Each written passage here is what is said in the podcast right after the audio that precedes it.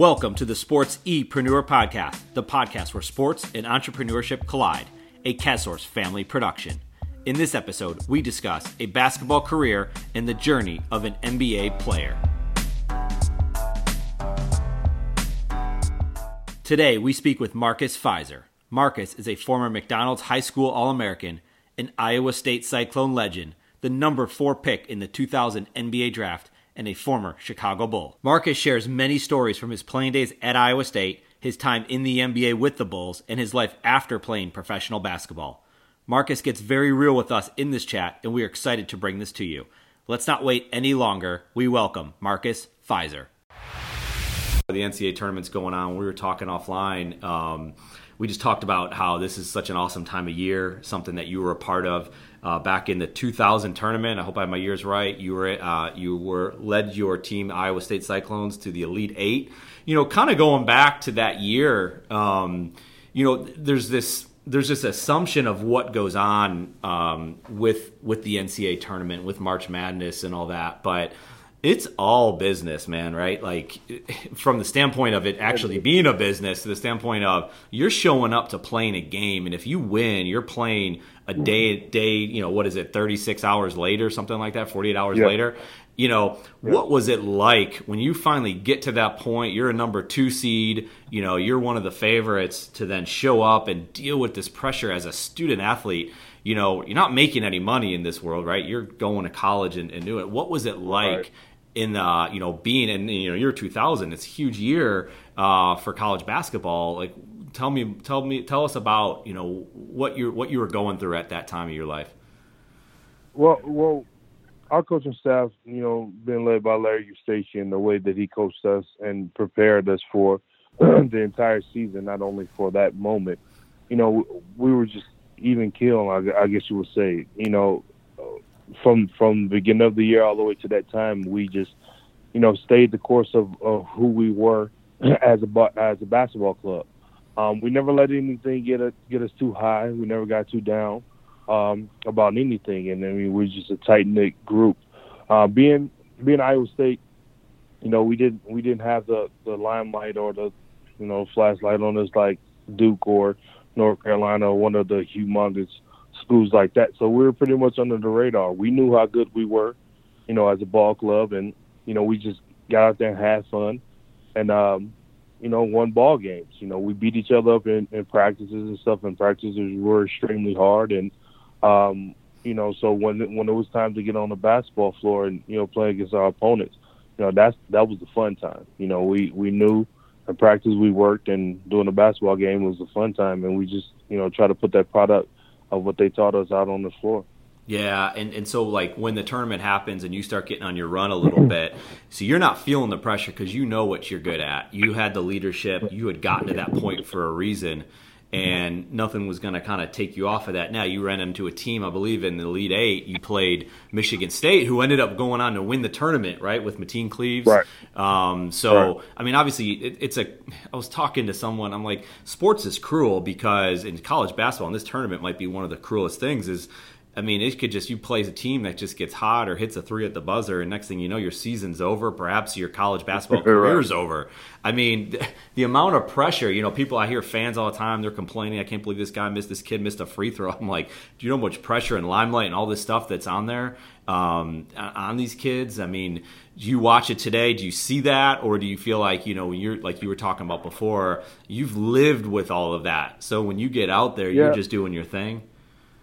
I well, I, I watch it, um, you know, now, um, you know, and I watched the games and stuff yesterday, and um, and watching the Auburn game when I saw the guy get fouled uh, shooting the three free throws, and I knew he was going to miss at least one. Um, you know, I thought he was going to make at least two, but he he missed he yeah. missed uh, two of the three, and you know that would have been a, a big turning point of the game if he was able to convert all three.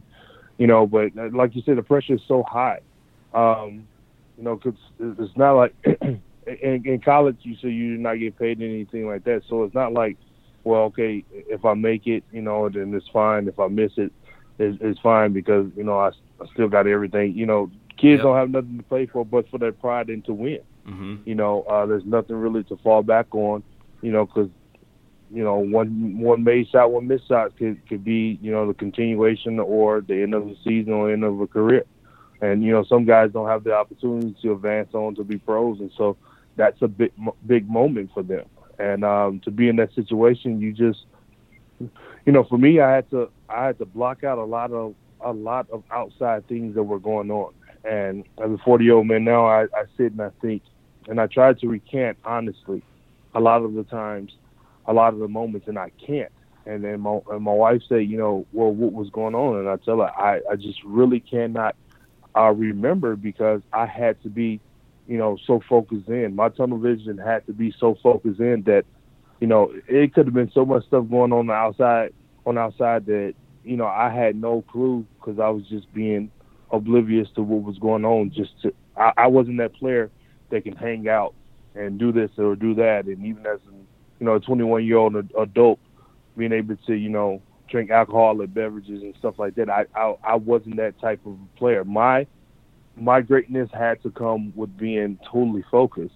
You know, some players can do that. I wasn't one of I wasn't one of those guys. I had to be focused on what I had to be focused on, and a lot of things were sacrificed. But you know, ultimately, I mean, that's how I had to be to be the player that I was.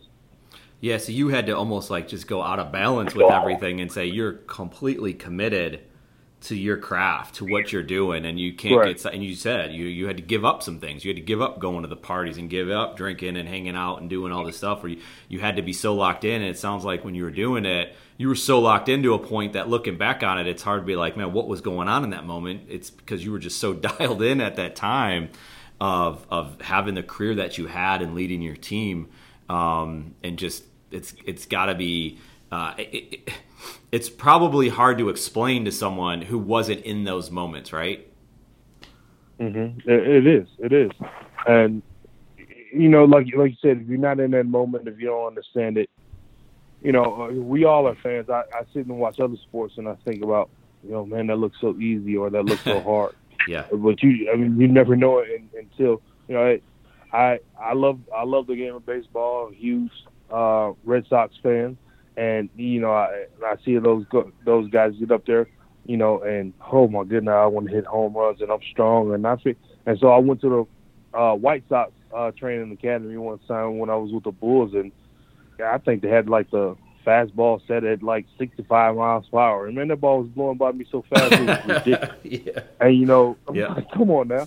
And you know, I, I take I take 10, 11 swings, and man, the whole my obliques and everything is just on fire. And I'm just like, you know, here I am as a as a pro athlete, pretty much in my early years or the prime of my basketball as an athlete, and it's like, man, this is strenuous. So you you you never know, you know, what's going on and and how much it takes to be a pro athlete or athlete in a different sport until you try it. And you know, people from the outside looking in, you know, makes it seem so easy. Well, how they got missed that layup? You know, he's he's running 100 miles per hour. Somebody's bearing down on him. He's trying to concentrate on making the basket, and you know, sometimes it, you know, Jamaal Tinsley, his his last year, it rolled off the rim. Yeah, you know, it, you know, it, it just happens that way. You think he wanted to miss that layup? You know, it's just it just happens that way sometimes. That's it. Yeah, no, you speak about that game. I remember that. Um, I was watching something when they were showing the uh, Reggie Miller versus the New York Knicks at 30 for 30, and one of the mm-hmm. games was when Patrick Ewing missed the layup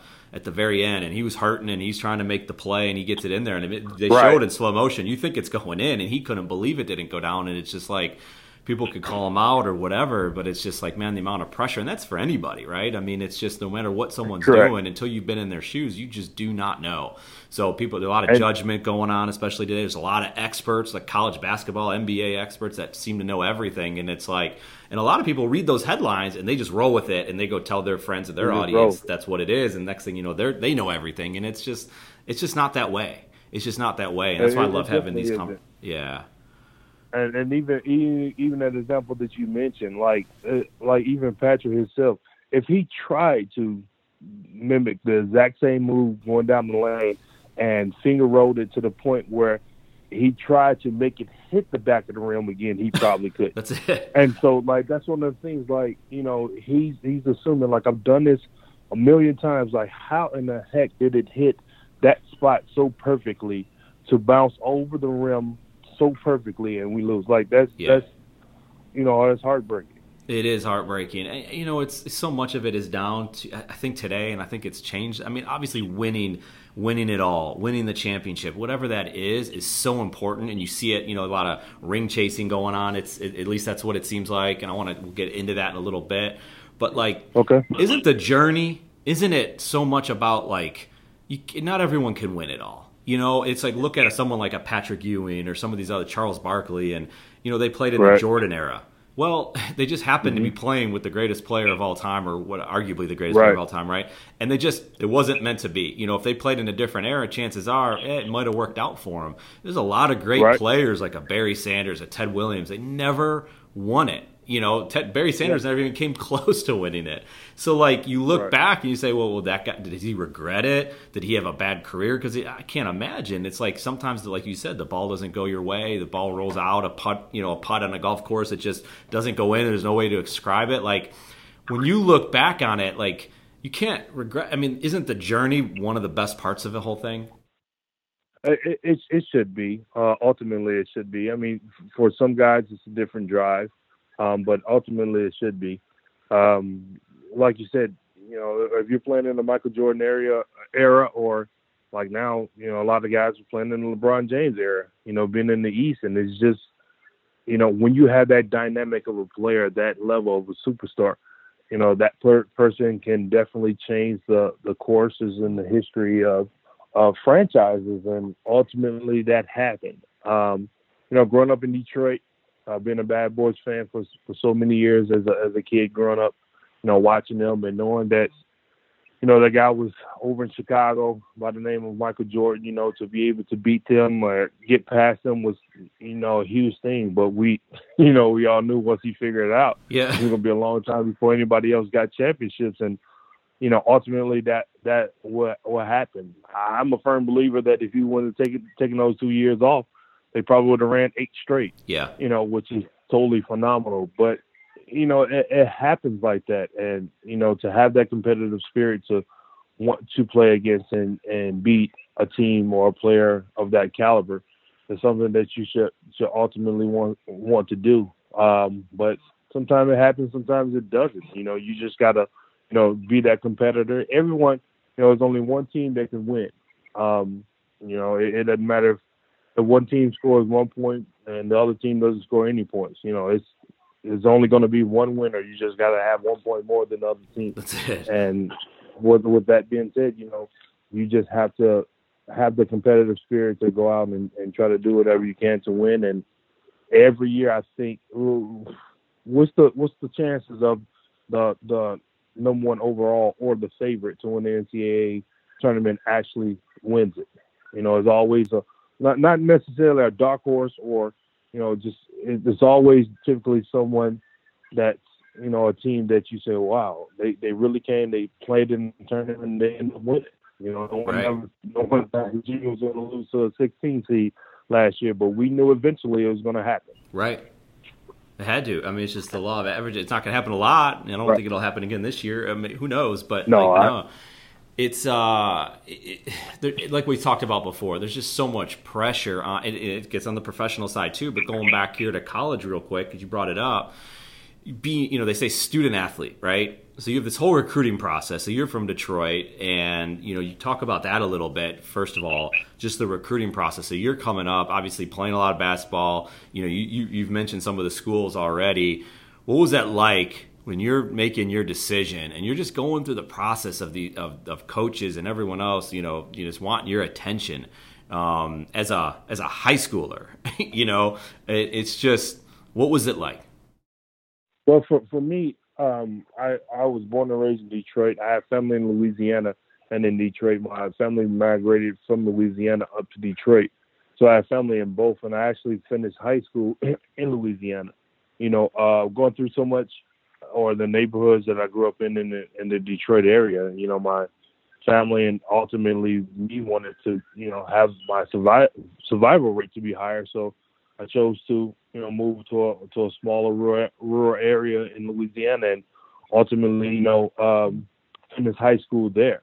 And uh, my my guardian father, who's you know still considered my father to this day, you know, the way he raised me and raised you know, uh, my brothers and sisters there, you know, it, it's something that that I I personally feel like I needed, and it goes back to you know the being under the radar.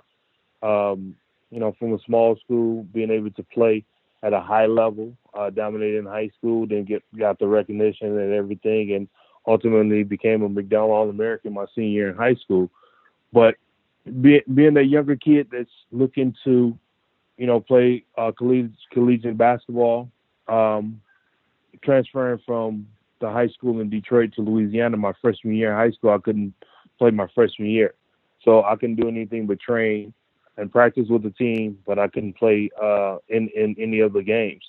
And uh, that year, I met uh, Tim Floyd's wife, Beverly Floyd, uh, just by by chance. Uh, she, her mother, uh, or yes, her mother was a patient in the nursing home that my mother, my guardian mother, worked at. And so by chance we met. She gave me a um, a uh, media guy, and you know told me her husband was a coach and everything, and that was it.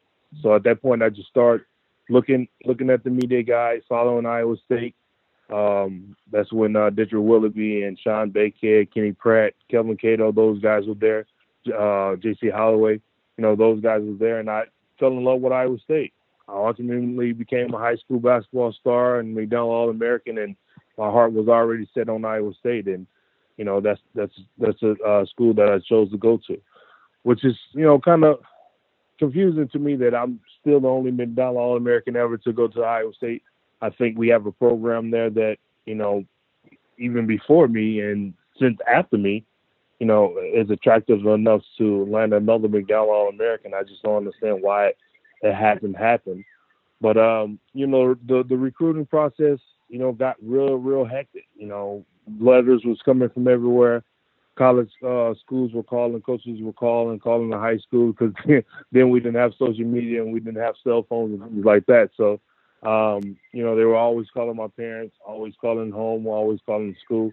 But you know, with me being so set on Iowa State, it again I had to block out any outside anything else because I didn't want to get too confused. I didn't want to get you know caught up with his name. I wanted to be the person to go to a university and try to change, try to continue, you know, what the guys before me had put forth, and you know, carve my own niche and and carve my own legacy, and you know, that's what I went to Iowa State to do. Yeah, I mean, just for just taking it all the way back to what you were talking about. I mean, to just you know, you said survival rate. You know, you hear that, and to just like for us to be talking right now and to be on this podcast and what you've gone through from you know being a kid and, and going to Louisiana and then having to block out all that noise that has to be going on, right? If you're McDonald or American, I can imagine any single school and uh, uh, they would all take in you, right? Easily.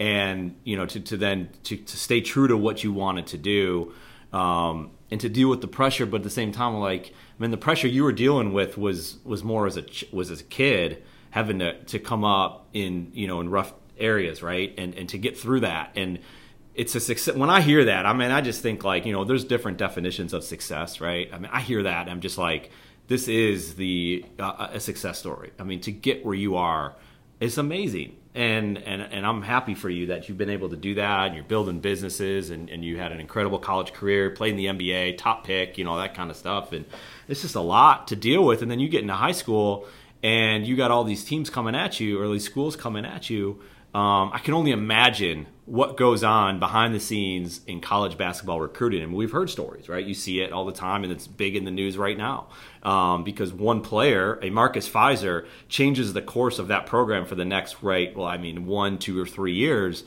I mean, that changes the course of the, the, the, school, the coaching, the other players. I mean, I just, I, I, can't. And then you got the institutions, the, the Nikes, the Adidas of the world, they're involved in it. I mean, I can't imagine what is truly going on behind the scenes. We probably don't even know a quarter, uh, you know, the half of it.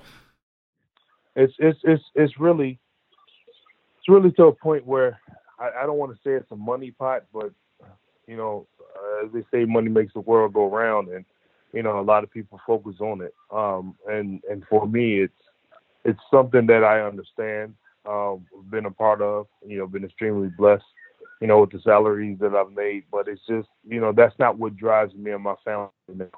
Um, I actually have a 21 uh, year old son that's actually at a Division two uh, school right now, uh, Christian school, Fresno Pacific, that he's playing there right now. And but I have a 14 year old uh, eighth grader who is my son, my my junior, Marcus Fizer Jr. That you know here in Las Vegas, as a as a kid, you know, growing up, um, he's getting a lot of recognition that he's going to be a senior. Uh, he's going to be a freshman in high school next year, and we have at least four or five schools like in this area that calls Texas every. And my wife's like, man, like this is really getting to the point where it's like he's going to high school. This is not even college yet. Yeah. And you know he has he has pro potential all over him everywhere. I mean, he, at that same age, I was nowhere even close, nowhere even close. But but it, it's getting to the point where it's like you know we're just trying to focus on him being the best student that he can be, and while we're sitting trying to find the best school to send him to, we I'm I'm one of the uh, coaches of the uh, club team that we have here, the Las Vegas Punishers, that he plays on. And you know, we have a group of eighth graders that want to go to high school next year, and all of the schools that are recruiting, you know, our players want them to stay together. And every single day is something different. It's this this Adidas school, or this Nike school, this Under Armour school. You know, trying to get that group together. You know, to to uh, create a better chance of you know winning the state championship in the next four years. And you know, it just get to the point like, man, if we're going through this as parents, you know, I, I can only imagine what some of the kids are going through. You know, they're yeah. ranking them as fifth, sixth, seventh, eighth graders. Like, Jeez. come on now, what does rankings do for kids that young? Right. But they're they're kids buy into it, and now they're more overly pressured to do this and do that instead of just focusing on being the best student athletes that they can be. Right. Yeah. It's like you said. It's a it's a big big business right now. And then and these kids have pressure on all angles. I mean they got to keep their instagram going and you know communicating with right. these people. And there's so many different entry points to get access to these kids. You know there's games all the time. There's social media. There's the parents. And here you go now as a as a father living through it. And you see it. I mean i have kids myself. And you just see you know when you look back at the things you did or, or didn't do and you get to see it from a different perspective man it changes things real quick um, so i can imagine that you have a lot of pressure on you to make sure to to watch over him and to help but also let him do his yeah. thing so not you know yeah, but, it's a lot but with, with, with me with me is a little different because you know um everyone who's in basketball now knows, you know, he's he's my junior and they know me. They know a lot of the the quote unquote BS that they can get over on other parents they can't with me. You know, you can't you can't tell me about the whole process and everything when I've done it on the highest level that you can do it. So I, I can tell, you know, the you know, a lot of the other parents come to me for advice or try to figure out because they know they're definitely getting something different than I'm probably getting from these you know, potential coaches or shoe shoe deal people and all of that because they can't, you know, you can't pull the wool over my eyes because there's nothing you can really offer me other than the fact of helping me progress my son in the direction that he's ultimately going himself. Um, so, so it's, it's not, you know, a dangle of, the, of, of a carrot to try to persuade me to do this and that because that's not what's needed. Um, but you know, it, it I, I try to give as much advice as possible. Try to keep our guys together as much as possible, and and you know, coach and lead them. I'm not the head coach. I'm more I'm more concerned concerned with player development. I don't have to be ahead head or anything like that. My passion is player development because I understand, you know, how much player development was put into my uh, success in my career. And you know, I, I don't have to be the person calling the shots. I just I coach and do the things that I can do to help kids get better because the ultimate goal at the end of the day, if nothing happens but getting their education paid for, then you know let's focus on that. You know, if, if the kid is a pro, the kid is going to be a pro from when they're born. You know, time just passes by, and the opportunities happen. Get on the floor, play games, and you know become a pro. But if the next kid is not going to be the pro or be a pro, at least if we can get their education paid for to get them out into the job world uh, and you know make a living, then you know I feel like you know I've done something good. Yeah, I, so you went through that process already, which we just talked about, and you you you know you so Iowa State, we talked about it, we talked about the tournament. Well, now you're going pro. Now you're going through the draft process. Now you're talking to you know you have an agent, you're talking to the teams, you're talking to general managers. The draft process leading up to the draft, and you have teams that you're hearing from and communicating with, and there's these assumptions of certain teams are going to draft you, so you have an idea as to what's going to happen next. Was did it play out how you thought or no? Um, you, you mean my draft of getting drafted? Yeah, like the draft process and then getting drafted before you you know before jumping into the career aspect of it. Like just the media, you know, because that's coming around the corner soon. You have the lottery, you got Zion Williamson, and yeah. all this talk. You know, it, it, again, it's an under, it's a misunderstanding that so many people have of of what you're going through as a player coming out of college to then, you know, going through all this stuff and you know just teams are trying to build their their franchise up, right, and and not make the wrong yeah. pick, make the right pick. What was it like? Well, for for me, it it was kind of a surprise because um, I never I never, you know, I, it was either told I was going to either number three to uh, the Clippers, I think, or number five to Orlando Magic, and you know the Bulls had just selected Elton Brand as number one overall pick the year before, and we both were power forward. So I didn't assume even with Tim Floyd being the head coach of of uh, the Chicago Bulls, um, of you know being being selected there. Um, I visited I visited the Bulls. Uh, I was working out and training in Chicago with uh, my trainer Tim Grover, so I was in the area. So you know the other respect thing with Tim and everything, get shots up or move around or whatever. But I, it wasn't like a hard on workout for the Chicago Bulls because we didn't assume that that was going to be the pick or the place that I was going. So that for for that respect, it was a surprise to me. Uh, my agent at the time, uh, Henry Thomas, um, you know, he was totally surprised that that was the pick, and you know, it was just confusing. And and and, as I look back on it today, do I feel like you know from the beginning that that hampered you know my progression? Uh, absolutely, you know, because I was selected, you know, with the draft pick. You know, the, the the money from three to five isn't that much different, you know, but to be selected behind, you know, such a good player in Elton Brand the year before was a rookie of the year the, the year before, and then I was selected, so I had to, you know, uh, back him up. And then the next year, my my second year, they drafted Eddie Curry and Tyson Chandler. It was just like a whole cluster of, of players there at the same position, and nobody was really progressing on. So right. that was an extreme challenge for me. Yeah, I mean, because they, you know, the Bulls struggled for for many years. Like you said, they just have like similar players are playing the four and the five, um, and they really never got out of it. And the changes, and so because you would have gone to these other teams and had a position for yourself. Um, but Correct. but these teams don't. They don't I shouldn't say they don't care about the player. They do care about the players in some aspects, but they're trying to do what's best for them, and, and rightfully so. It's their business, and if it makes sense to say, "Hey, we're going to take the best player available," which is, I guess, is what they're thinking, and they had a relationship, and they knew you're a yeah. good guy, and they could play. Say, "Hey, we're going to find a place for him, and maybe turn you right, maybe into a three, I suppose." Um, you know, but then it is that is that what you think? Is that what you hear? And then you just try to make the most of it at that point, go to Chicago and, and do your thing. Basically, I mean, basically, you know, when you think about when you think about that, you know, I went number three. Uh, Mike Mike Miller went with the next pick. I mean, I went number four. Mike Miller went the with the next pick at five. You know, who was actually a three player. You know, a two, three, or whatever, and I was a four.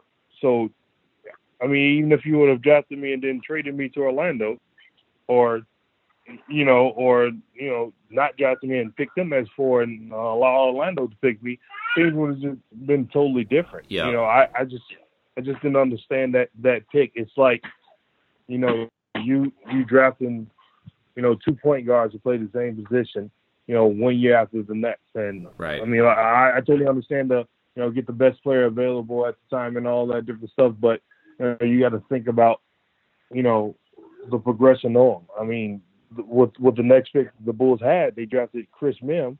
You know, we had a center at the Chicago Bulls at the time, and you know, Cleveland drafted Jamal Crawford, and then they made a trade. So I ultimately, you know, thought that that was was gonna gonna happen, and you know, the next time, the next big uh, trade that was gonna happen was gonna ha- was gonna be involving me because I just never assumed that Chicago was gonna be the place, and I was stuck there for the next four years. Yeah, well, you see it. I remember uh, I think it was the Minnesota Timberwolves, and they took Ricky Rubio and Johnny Flynn uh, in the same draft. Right. In the same draft as Steph Curry was there. So it was three point guards, and you know, and, and they take those two guys over Steph Curry, and there's different reasons for it. And you talk to different people, and they all have their own say. But again, it's taking two point guards, and and you know, Johnny Flynn ended up getting hurt.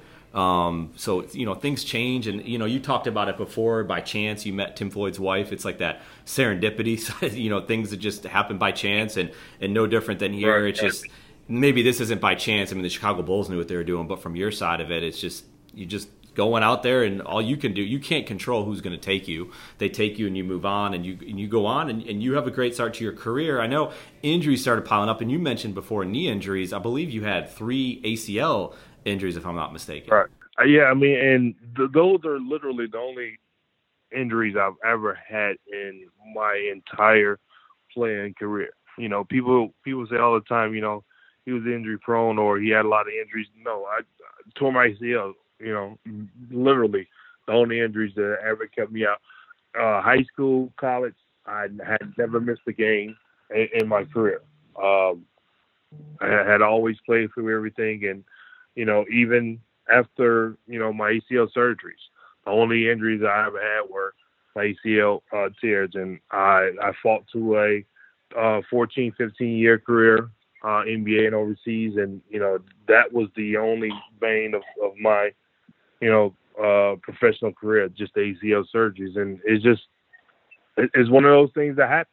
Um, you know, no one can really control that. No one really really saw uh, you know Brandon Roy having that uh, degenerative uh, knee issue. You know, it's just some just something that happens. If it happened to Kobe, if it happened to LeBron, if it happened to MJ, you know, careers will will, will totally have been different. Like Grant Hill or you know uh, Tracy McGrady. You know, um, not not being the the play. Although he was a he's a Hall of Famer. You know, he, I, Tracy really feels like a lot was left, or a lot was diminished to to the fact of him being ultimately a, a better player than he actually was. You know, if he wouldn't have to go through so many so many injuries, but it's a part of the game, and um, if everything that I went through in my career with my boys that's coming up behind me, um, you know, is to teach them them a different way or the things to look out for. You know, uh, the things to be mindful for, and you know, the best the best way to give them a better opportunity. And I'll take that a hundred times out of hundred. Yes, and that's what we were talking about before the the journey and, and just enjoying this whole process that you go through and the things you get to learn, and now you get to give back, whether it's your kids or kids on your team or just people in general, or talking on this podcast and get your message out there and your story out there. I mean, I, I think it matters, and you're right. You talk about someone like a Tracy Right. McGrady, and, and and then people like you. We were mentioning this before as well. It's like, well, people say he was injury prone and all this. I mean, that's just headline stuff. I mean, that's just garbage, and Right. you know, and we all, you know, are all fa- like you said, we're all fans.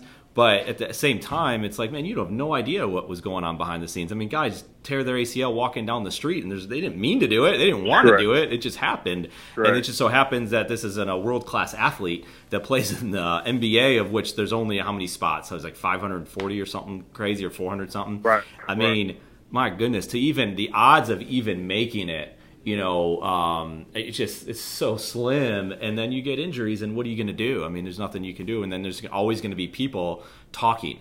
You know, that you did this, you did that wrong, and you know, it's just that's and that's just noise. And there's so much. I hear it now. I see it with my son who plays soccer, and he's a soccer goalie, and there's kids chirping all the time, and it's just get used to it because that's the world. It's unfortunate. That's the world we live in, and you got to overcome it. Um, but you know, like you, just Right. like the headlines that people want to create because they want to get clicks on their story to read it so they can sell advertising, and they're taking advantage of you know a high school, college, NBA player. It's just it's just ridiculous. I mean, let's just enjoy the sport, but that's where we are. Um, it's changed a lot too. I mean, just you know, science and, and you know, the medical side. Of the ACL injury isn't what it used to be. So if you were playing today, things would be so much different as well from that standpoint. Um, but also from we talked about a little bit before the branding standpoint and just the players in general with their off days. So and I, you know, they you know taking breaks, taking rest days. I forgot what they even call it off top of my head, but you know I, that wasn't happening when you were playing. I mean, that's only recent where people are, are resting. You know, I just saw the other day. Uh, uh, Antetokounmpo and LeBron, they were playing each other. Like those are two marquee players in today's NBA, and neither of them played. What do you and what are your, you know, the players that you played with, uh, you know, in the last in 15 years or so ago? What do you guys say about like the current state of the NBA and players taking off days? Well, I think things are, like you said, are changing so much. Um, you know, there's so much. You have you have so many players now that are making more money off the court than they are actually making on the court. And then even I, I would venture to say probably 80, 85% of the NBA superstars, superstars are making more money off the court than they are on. And, you know, they, they, you know, that definitely affects, you know, what, what the player ultimately are, are going to do. If they can make, you know, that much money off the floor and make as much money as they're making on the floor, you know, they're going to try to do whatever they can to definitely maximize the potential of you know them having more earnings. Um, I'm a big fan. I've always been a big fan of you know Derrick Rose. Um, was was totally devastated to see him have to go through the things that he's gone through, and and you know one of the biggest supporters, and, and glad to see he's having success back again now. But you know, Derrick and I tore the same ACL, and I I remember my first ACL tear January 31st of of that year, and by the time training camp started the next season, I was back on the floor. Uh, but you have guys, you know, him or Porzingis towards ACL and miss a whole year and a half. You know, so it's like, you know, are were were the times different when they were, you know, concerned with rushing guys back over, or, or does the guys who have bigger contracts, yes, you know, hundreds of million dollar contract with Adidas. I'm not sure who Porzingis is with, but you know, he has a a big deal going with with his invest uh, with his uh, uh, sponsors and stuff like that, are they more concerned with well, let's take you know the slowest approach possible to make sure that you know my investment is good versus a guy who didn't have a big you know that that big kind of a sponsorship or endorsement, you know something like that. So you understand what I'm saying? It's it's a little bit different. I was more focused on, and my trainer Tim Grover and uh, everyone, my agent, we were focused, you know, five, six, literally six days a week of hard rehab and the training and getting back onto the floor. Now, is things different now where, you know, they're, you know, you tear your ACL, you miss out the entire year. But, you know, even my second ACL, um, from the, from in between the Bulls to um, the Milwaukee Bucks that year when I signed with the Bucks, I told my ACL the last game of the season in April, and I was ready to play back on the floor in November of that exact same year and that's a credit to what you know Tim Grover and his his uh, training staff and the hard work that my agents and we I put myself through. But now you have guys that you know tear an ACL or have a meniscus tear or whatever and miss an entire year. So I don't know if it's science. I don't know if it's you know the person, the player. I don't know if it's the endorsements. You you, you really can't say what it is, but you know they're trying to do whatever they can to maximize you know the the longevity and the potential of earnings or whatever it is that you want to call it. Well, you stay on that platform long enough, and you get new opportunities. I mean, you see players make decisions that help their career out for whatever reason. You look at someone like Kevin Durant goes to the Warriors, and I know a lot of people around the, or outside the league at least didn't didn't like it and still don't. You know, but then you know, I was just the other day I saw his show on ESPN Plus called The Boardroom, and they're sitting there talking business. And these guys, it was him, C.J. McCollum, Jason Williams is leading it, and and these guys, they're talking. They got the uh, Jack Dorsey, who's the founder of Twitter, on there. They were more fascinated by what he had done, by being the founder of Twitter, by being uh, one of the first ten investors in Instagram, and they were just blown away. You know, normally you sit down with an athlete and you sit with Kevin Durant, and you're blown away by what these guys had flipped it. They were so enthralled with what he had going on. And they had so many businesses, uh-huh. and Kevin Durant, you know, he got his opportunity. Forget going to the Warriors. He's now in Silicon Valley, has his own business, right?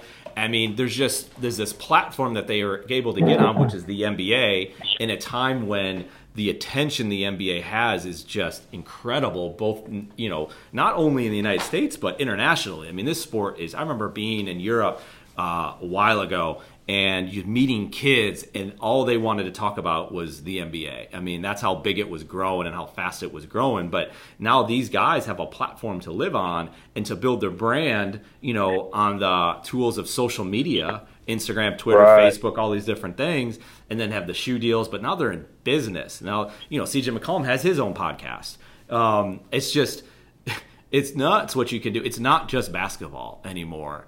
And I, I, mean, LeBron James is a great example. He's in LA. He's got a production company, Kobe Bryant. What he built after the NBA, it was just mm-hmm. incredible. He's already won awards for his work. My kids and I listen to his uh, podcast, Punies, on the way to school, and I mean, it's awesome. I mean, it's it's really cool what they're doing, um, and what a lot of players are doing because they had this platform and they're building it not only while they're in their career, but you know, for after their career because they realize their career could end at any moment and even if it doesn't end at any moment, there is a shelf life, right? At some time, they're going to have yeah. to stop playing. But um, it's just yeah, yeah, and uh, it's that's a that's kind of a double fold, you know, uh, case to look at the situation because some of the players that you're mentioning now, you know, even in, in the Kevin Durant or CJ or Kobe, you know, these guys have the opportunity to invest more or you know, they have more disposable income than someone that's on a lower level of a contract. Yep. Yep. You know, somebody making four or five million dollars a year is nowhere close to making forty five, fifty million dollars a year.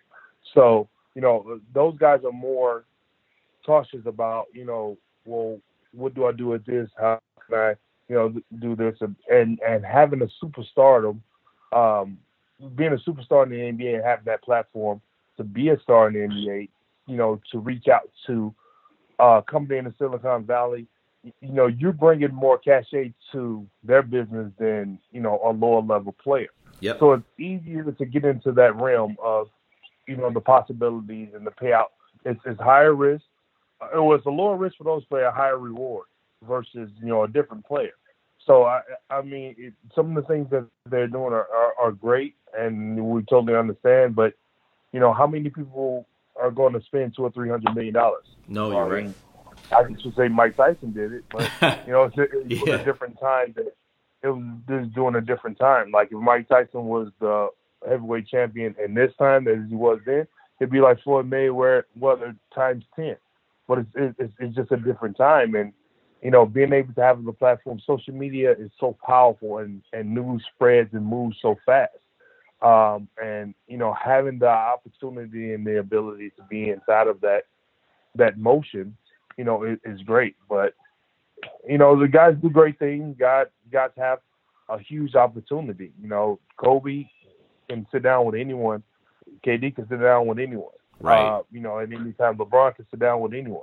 You know, the business aspect of uh, more business comes to them for the opportunity of what they can do. Oh, yeah. And I think more, I think more of the payout is more of a reward than them to them than them being risk.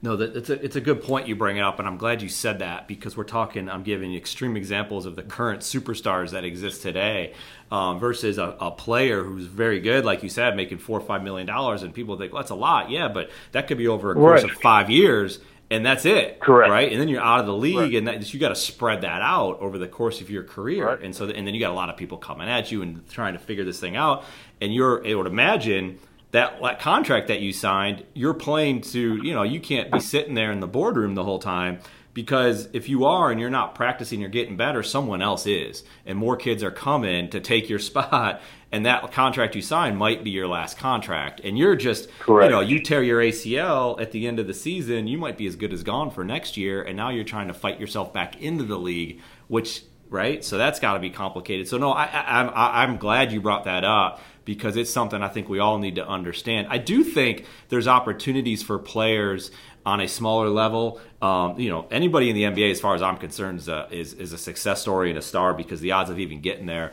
But if they, you know, the, the social media allows for one-on-one engagement.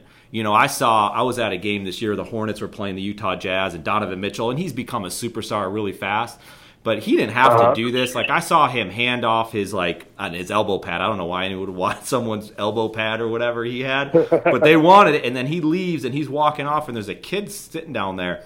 And he runs past him, and then he stops, turns around, and actually takes his jersey off and hands it to that kid. And I, I, he's not the only player doing that. I get it. My point is, like, uh-huh. he just made that kid's day. Like, that kid is Don. He's he's a Donovan Mitchell fan for the rest of his life. Like you can never say a bad word around that kid about Donovan Mitchell.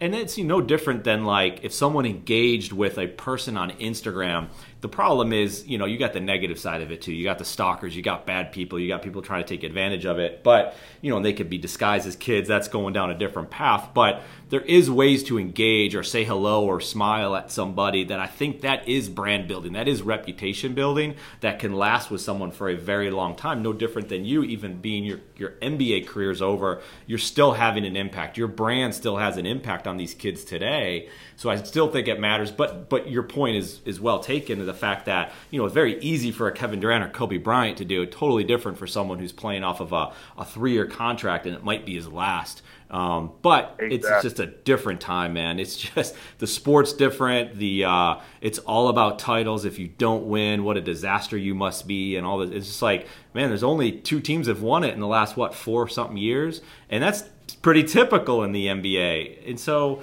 I don't know. I think it's a lot of fun to talk about, but I, there's just a whole side, there's a whole business behind this thing that you know more than most. Um, and I'm just I'm just appreciative that you've spent time with us talking about all this because it's important. I think it's important for for business owners to hear it, entrepreneurs that have never picked up a basketball a day in their life because it, it, is, it stuff relates. You know, I mean, there's just why we draw we draw the intersection between sports and business. But let's get the stories from someone like a uh, someone like you, Marcus Fizer, that that can tell us this for for what it really is. You know, and here you are now helping other kids and generations um, learn from you because you know the game so well. I mean, I read something about you when you went to the D League, and you were, I think, the the MVP of the D League but that right. you were the guy that they wanted to learn from because you knew the game to another level that they hadn't even even thought of. Isn't that right? Yes, yes. I mean, and, and even that, even that time of, you know, having to coming off of ACL surgery, having to go to the D League, and that's when the D League wasn't nowhere near like the G League is now. Um, but I decided to go that route um, playing for Coach uh, and legendary Dennis Johnson. You know, I learned so much from him in that time. Um, and even being down there, being the leader of that team, uh, having players on the team that I know that were young. Like I never cashed not one of my D League checks. Uh, it was a player. It was a couple players that was on the team that were uh, not making that much money, and every time we got paid, I gave them a check. You know, and and I, I think that's the first time I don't know if they've told those stories, but it's the first time I've ever told those stories because, you know, at that point, you know, I was blessed enough to not need that, you know, that that money, and though they were younger players that did need that money, and the money that I was being that I was being paid because of different tiers was more more money than they were making, you know, in their checks, and so that went a long way and, and to help them and their families out. You know, just being that leader, you know, just just being able to be down here. There was no egos uh, the players were playing together, and you know we were having a lot of success. We were learning, and you know we were having fun. It was it was kind of like a, a college atmosphere, being back in school. You know, having the roommate um, that you had to stay with on the road, and you know a, a lot. Then we were busting around. I think they have places yeah. and stuff now because uh, there's so many teams. But we were busting a lot of places, and you know it, it was just a it was just an atmosphere of you know being with being with those players. You know, like like I said, when I when I first went down there, I didn't know what to expect. Um, I think um, one of my cars that I had at the time was a Bentley, and you know, to show up there with the Bentley and things like that, it was kind of a. Uh, I was like, you know, this is this isn't the right. This is not projecting the right, you know, image or anything like that. So the first chance that I had, I had uh, my brother. They actually drove down from from Chicago or the one that I, I think I had a uh, Yukon Denali or whatever. And they drove down and spent a couple t- couple of days down there, a couple of weeks down, and they drove the Bentley back up to Chicago. And you know they were happy. It was like, man, he's giving us the. That's right. We're set. but but I but I was like, you know, the, the whole situation was to you know make them understand, you know, that I'm no different from from what you guys are, are ultimately trying to be, and you know that that resonated a lot through the coaching staff and through, you know, the players that I was playing with. You know, because it, it, it, we had we had a lot of fun. We had a lot of fun, and had I remained, I feel like you know we we would have won the championship that year. But um, you know, people say you know you were the MVP of the D League and everything like that. And I said, you know, not not in a braggadocious way, but I was I was a number four overall pick. I mean, I I should be able to come down here and be the MVP of the league. Right. You know, I was it was a rehab stint, or I guess you would say that turned out to be a little bit more extended than I ultimately, you know, wanted it to be. But I learned a lot about myself, and I learned a lot about my teammates at the time, and I learned a lot from Dennis Johnson. Yeah, I would imagine so. I mean, just the way you're just being real with us, I appreciate it. I mean, and that story, like you said, you're not out there telling that story about how you gave your paycheck to these other guys, but I mean, what a story that is just to hear that and just, you know, it, you, you, just don't hear it a lot. And, and I get it too, because you don't have to tell those stories. I mean, that story has, like you said, hasn't been told in a, in a long time or never told. Um, but in just what you did and giving back to those players, it's obvious because you're doing the same thing today with, with the kids that you're working with. Um, and I just, I'm just, I think it's, I think it's fantastic. And like I said before, to even have these conversations. Um, so, well, Marcus, I, I appreciate uh, the time you spent. Um, I wish you nothing but the best for your business going forward. If you ever if you ever want to chat, you know, offline about anything along those lines, we got a marketing business and just like just help telling stories, man. I mean, that's what it is.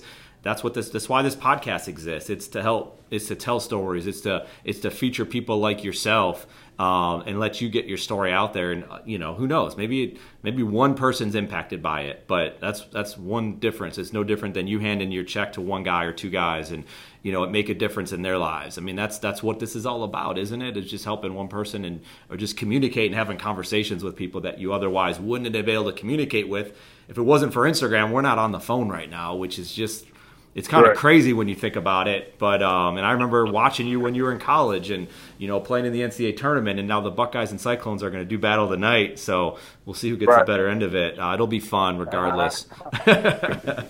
I, I definitely appreciate the opportunity, and you know, anytime that we can, you know, connect and get something positive out of it, like you said, that's ultimately what we're looking for, and hopefully, I can pass on as as much knowledge as I can and everything that I learned, uh, the good and the bad, to the next generation. That's it, man. Well, let's definitely keep in touch. Uh, we'll be following you in your business and social media, but we'll be in touch for okay. sure, man. And uh, like I said before, okay. thank you so much for your time. We appreciate it.